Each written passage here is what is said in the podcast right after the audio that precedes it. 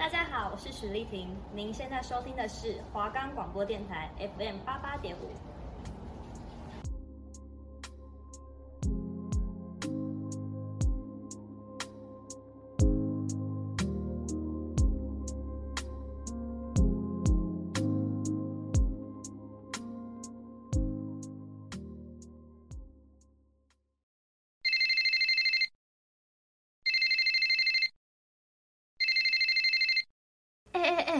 把手机收起来，准备好啦！电影要开始了。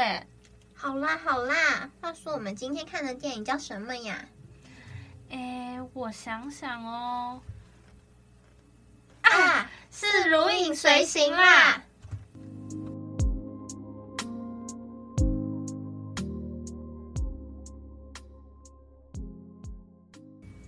我们的节目可以在 First Story、Spotify、Apple Podcast、Google Podcast、Pocket Cast、SoundOut Player， 还有 KKBox 等平台上收听，搜寻华冈电台就可以听到我们的节目喽。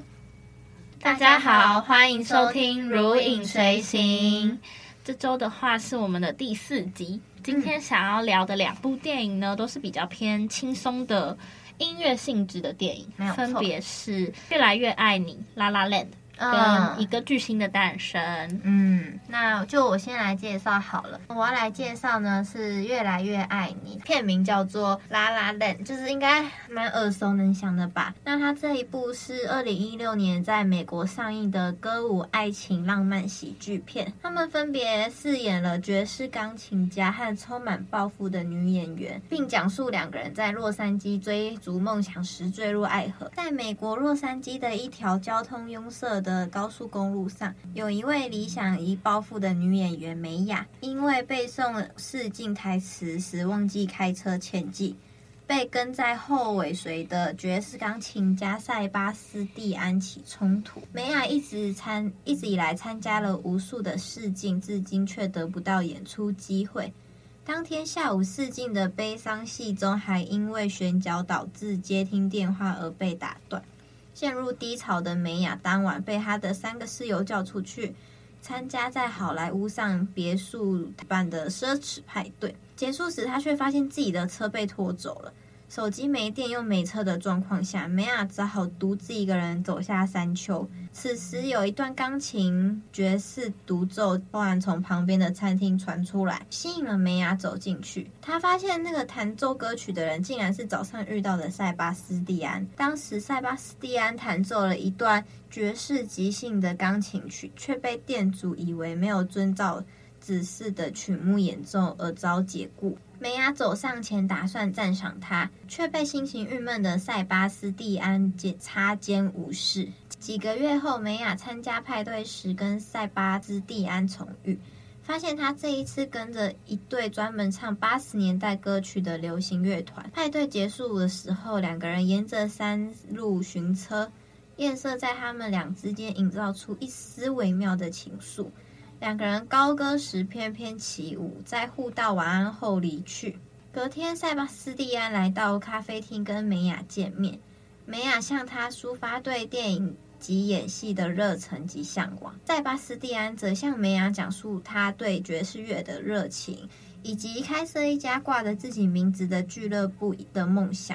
塞巴斯蒂安邀请梅雅去看电影，这部电影叫做《养子不教谁之过》，梅雅就欣然答应了，却忘记与自己的现任男友葛雷格有约。在她与男友聚餐时，梅雅感到没兴趣后，就赶快前往戏院，并在电影开始的前一刻赶上。当晚，2个人在天文台里面跳了一支浪漫的，随后他们也开始展开了浪漫同居生活。在遇到无数次的试镜失败后，梅雅决定写一个单人秀剧本，而塞巴斯蒂安则开始于一个俱乐部做定期表演。有一天，塞巴斯蒂安巧遇同是音乐家的高中同学基斯，基斯邀请他到其他的爵士乐团当琴手，并且提供稳定的收入。然而，乐团的流行风格跟他所想的有点不太相同，因此让他感到很沮丧。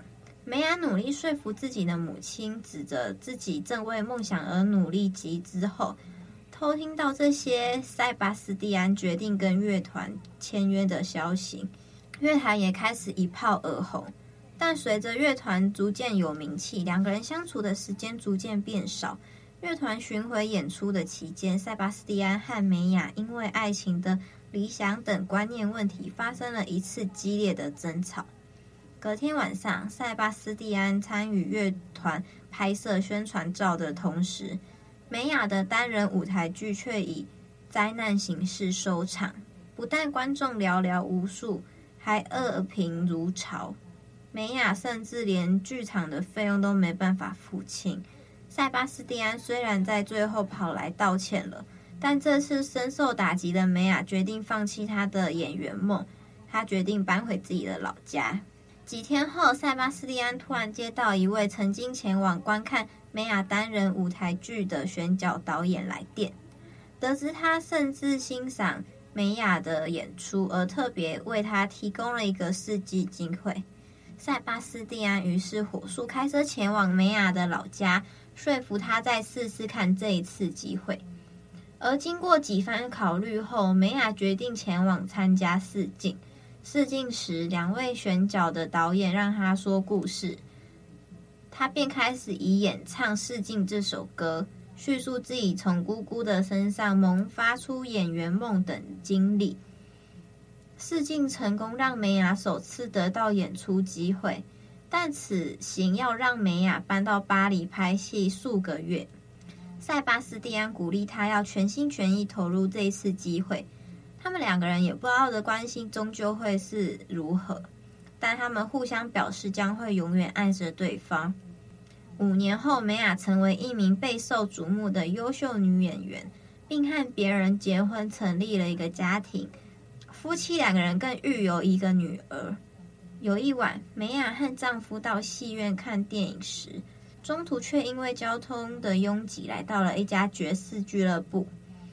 梅雅却突然发现这个俱乐部的名字叫塞巴俱乐部，那个标志更是她多年前为塞巴斯蒂安所设计的。他意识到那个是塞巴斯蒂安所开的俱乐部。当乐团开始为台下的观众席演奏时，塞巴斯蒂安注意到梅雅在观众席后，便开始以钢琴独奏的方式演奏他跟梅雅的主题曲。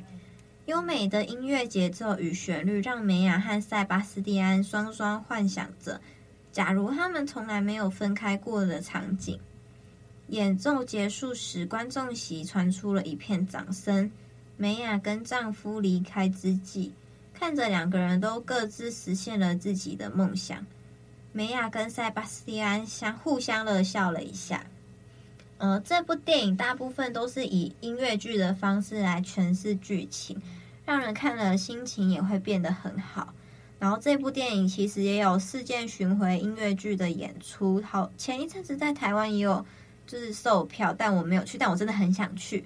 那接下来的话，我们就来听听最经典的歌曲《City of Stars》。City of stars, are you shining just for me?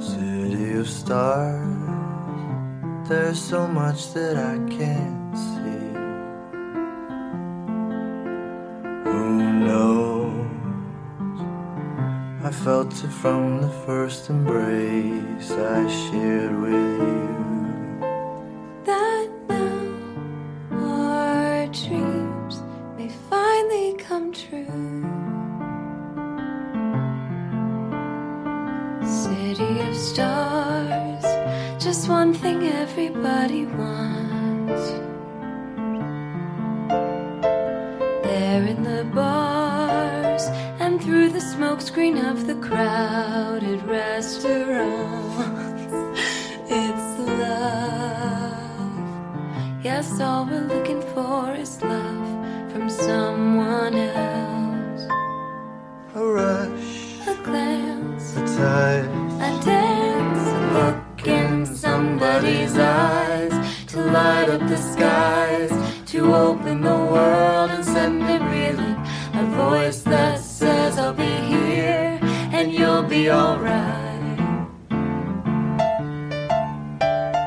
I don't care if I know just where I will go, 'cause all that I need's this crazy feeling I got tapped out of my heart. Think I wanted to stay. City of stars, are you shining just for me? City of stars, you never shined so brightly.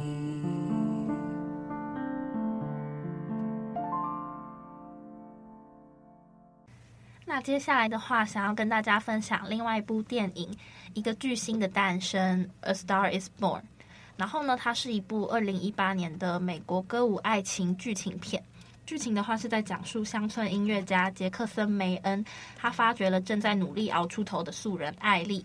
当时他正要放弃成为歌手的梦想，但杰克森说动他进入演艺界，也在共事的过程中爱上了他。不久后，艾莉的事业起飞，但杰克森却克服不了他由来已久的心魔，使两人的关系开始崩裂。故事一开始的话，男主角杰克森他已经是一个知名的摇滚巨星了，但他似乎遇到了一些创作上的瓶颈。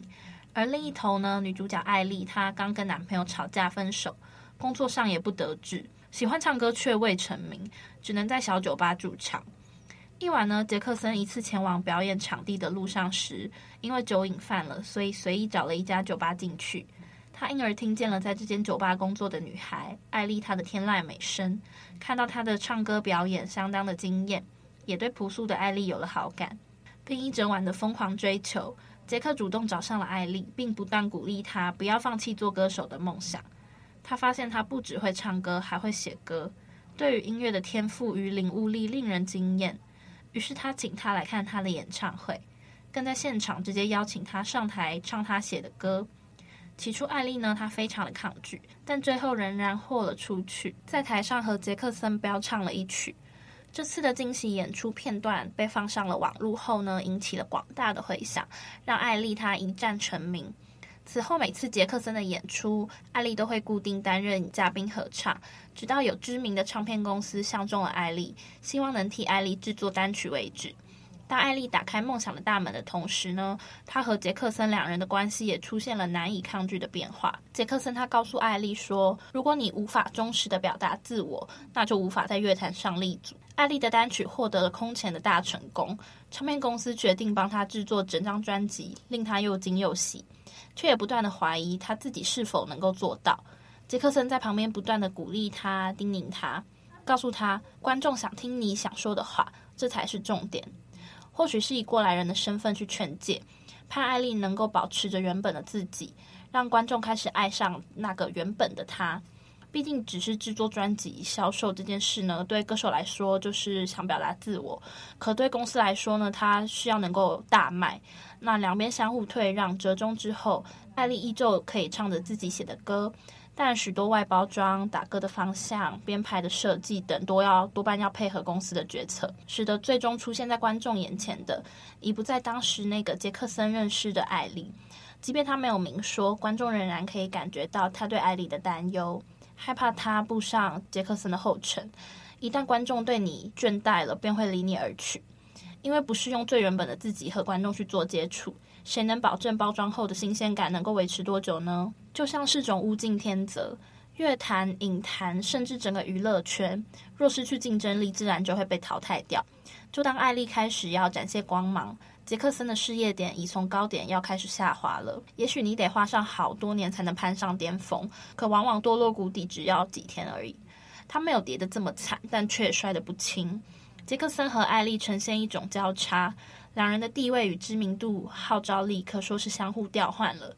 杰克森无法继续走红歌坛，就如同一个时代乐曲潮流的转变。除此，来自于他自身的身体状况呢，患有耳疾的杰克森听力越来越受影响，而他又因为压力，长期以吸毒、酗酒来纾压，健康及精神状态更加的糟糕了。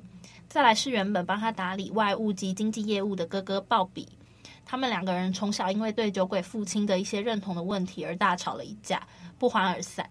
那这些都成了加速杰克森在歌唱事业走崩的原因。但杰克森他自己最大的问题呢，仍来自于自己无法认清现状与适应自己的地位的转变。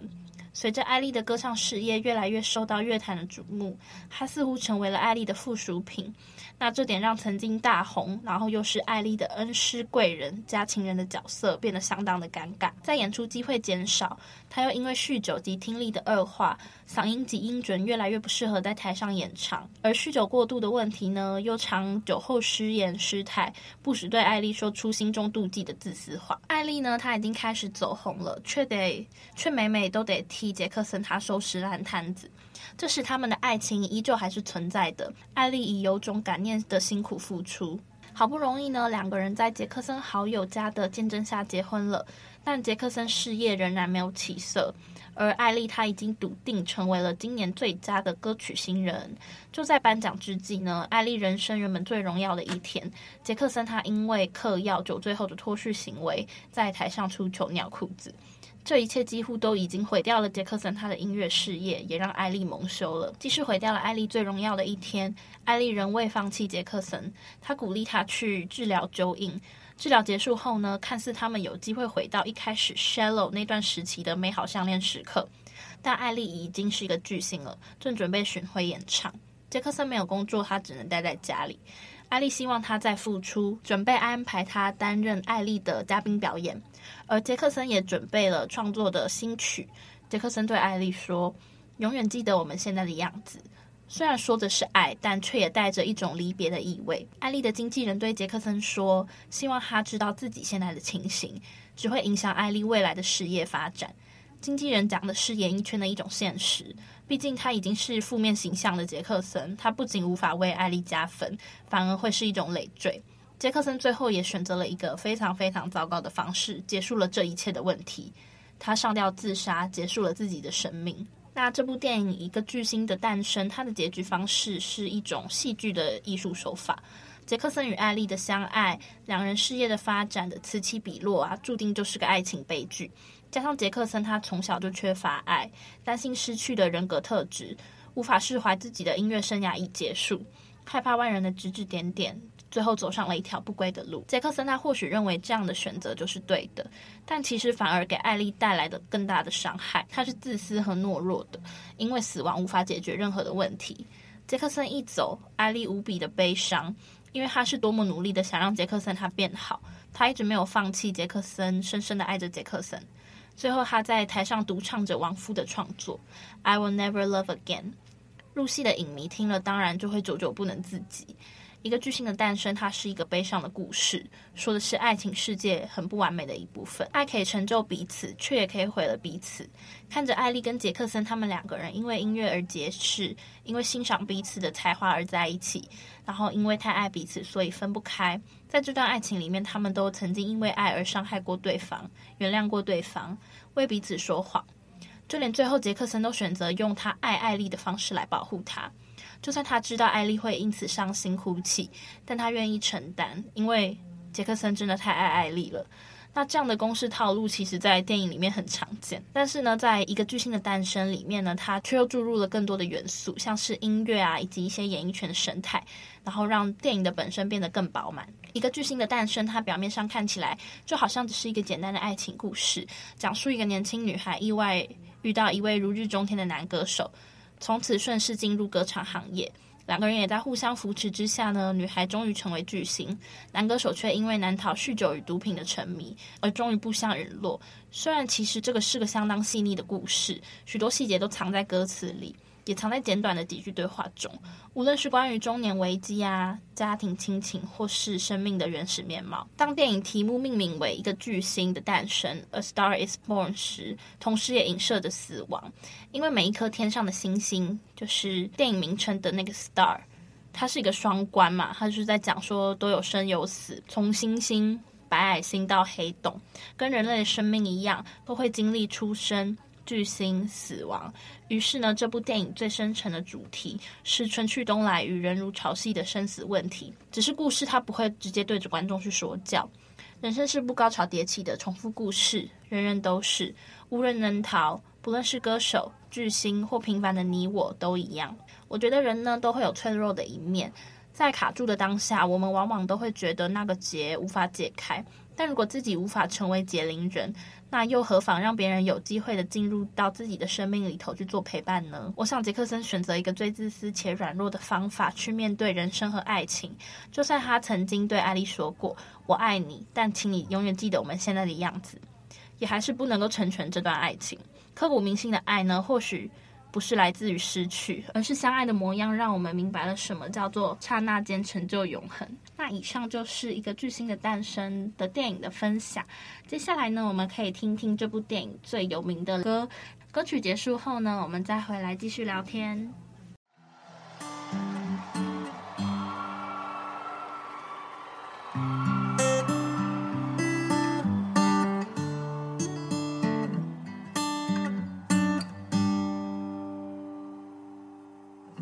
Tell me something, girl.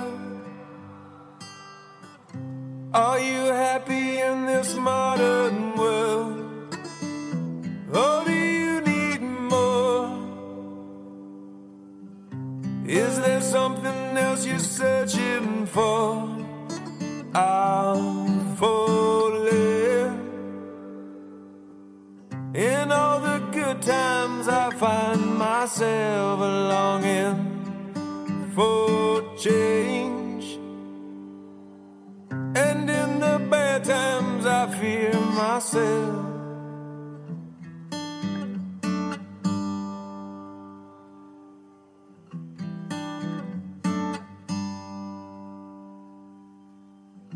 Tell me something, boy. Aren't you tired trying to fill that void?Or do you need more? Ain't it hard keeping it so hardcore? I'm falling. In all the good times I find myself longing for change, and in the bad times I fear myself.The deeper watch as I dive in, I'll never leave the ground. Crash through the surface where they can't hurt us. We're far from the shallow now. In the shallow, in the shallow.Shallow, we're far from the shallow now.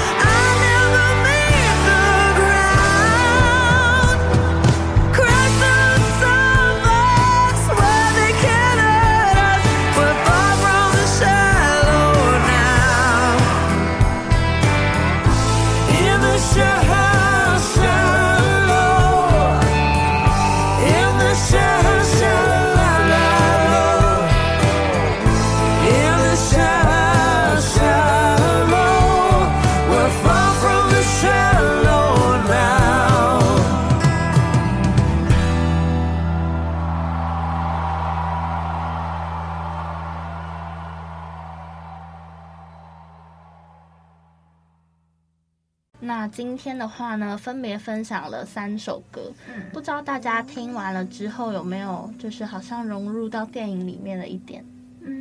我自己是觉得有啦，对，就是听到歌就会对上那个画面，对，因为我是看过的，所以就觉得因为毕竟这些电影是比较偏向音乐剧的形式，所以我觉得选歌都蛮重要的，就是会让人听一次会有想要再听很多次的感觉，就是会让人想要循环播放。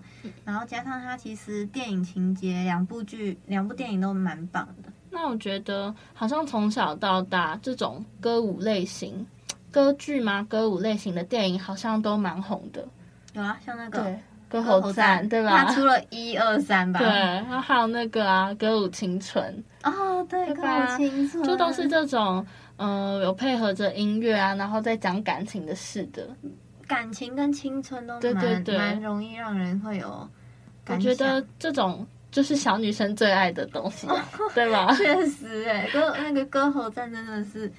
然后还有像一些最近蛮红的嘛，像是魔法满屋啊，然后前一阵子的那个灵魂急转弯嘛，跟可可夜总会，可可夜总会真的是非常感人。对，然后阿拉丁啊，或是冰雪奇缘哦，冰雪奇缘超经典，他们其实都是歌剧，真的哦，对，他们都算是歌剧类型的电影。冰雪奇缘他们红到就是出到第二季吧，然后他们今年的新北耶诞城还有那个大雪堡哦，我有看到，我前几天经过的时候有看到一个超级大的雪堡，它超大的可是它晚上看起来不是挺好看的，很抱歉啦。耶诞城应该是去年板桥人的噩梦吧？哦，是是，就算我不是板桥人，我也是会觉得很噩梦。那公车可能会停在那，可能半小时，你可能都还没有走出那个板桥，而且当天一定会超级人挤人。没有错，而且那个叫什么？去年也是迪士尼公主，哦，然后你说主题嘛，对主题，然后今年又是，而且又是雪宝，我觉得雪宝应该会让更多小孩子失心疯。这种就是他们很会，只能说他们很会想大家都喜欢什么嘛。但是它还造成了我们的困扰，我们要回家。好啦，那还是回到正题。那小彤你自己的话，有看过什么比较让你印象深刻的音乐类型的电影吗？我自己的话，印象深刻其实就真的是《La La Land》，因为这首歌一开始不是这部电影一开始，它就是放了一首歌，然后那首歌就是很动感，就是你会觉得会很吸引我，就被抓住了。对对，就是因为我通常看电影一开始可能我还是会先滑一下手机，就是看一下手机有没有干嘛，然后才会进入正轨。可是因为它电影的音乐一放，我就哦很好听耶，然后就开始很认真的专注。看的那个每一分每一秒，然后现在他其实爱情方面也算蛮感人的，毕竟好像不管怎样，我对爱情就是没有一种抵抗力，就会觉得有爱情相关的电影就想想让人看下去，就是可能活在那个粉红泡泡里面，你懂吗？但我觉得一个巨星的诞生，它就是比较偏不是那种非常美好的爱情，是有带有点遗憾的那种，那种叫什么？就是生活的，对啊，就是生活压力啊，各方面的压力带来的影响下，最后造成的这个悲剧嘛。因为它那是比较，就是没有那么的对轻快欢乐一点，对，而且会比较真的是比较梦幻一点。对，一个巨星的诞生就相对来讲会比较现实一点吗？应该是，我觉得可以这样说，然后 La La Land 的话呢，就会我觉得会比较偏向。轻松，你想要看一个甜甜的爱情的时候可以看的电影，对，就是一个非常的粉色电影。对，就我觉得这种音乐类型的电影不一定说他们的结局永远都是这种快乐结局，也有可能会像一个巨星的诞生是这种带有一点小遗憾的。但是一个巨星的诞生，我当下就是去电影院看的时候，我也以为结局是美好的，然后看到后面想说，怎么有点伤心，有点沉重。对对对，就是完全因为看完《La La Land》的感觉就是很开心的感觉，但是看完一个剧情，但是就会发现心情比较沉一点。对，所以我觉得如果是喜欢看电影的人，我觉得可以去找就是这种跟音乐歌剧相关的电影，我觉得会更加融入到那个剧情里面。我觉得只要有音乐，其实都蛮融入到一个东西里面，就是不管干什么事情。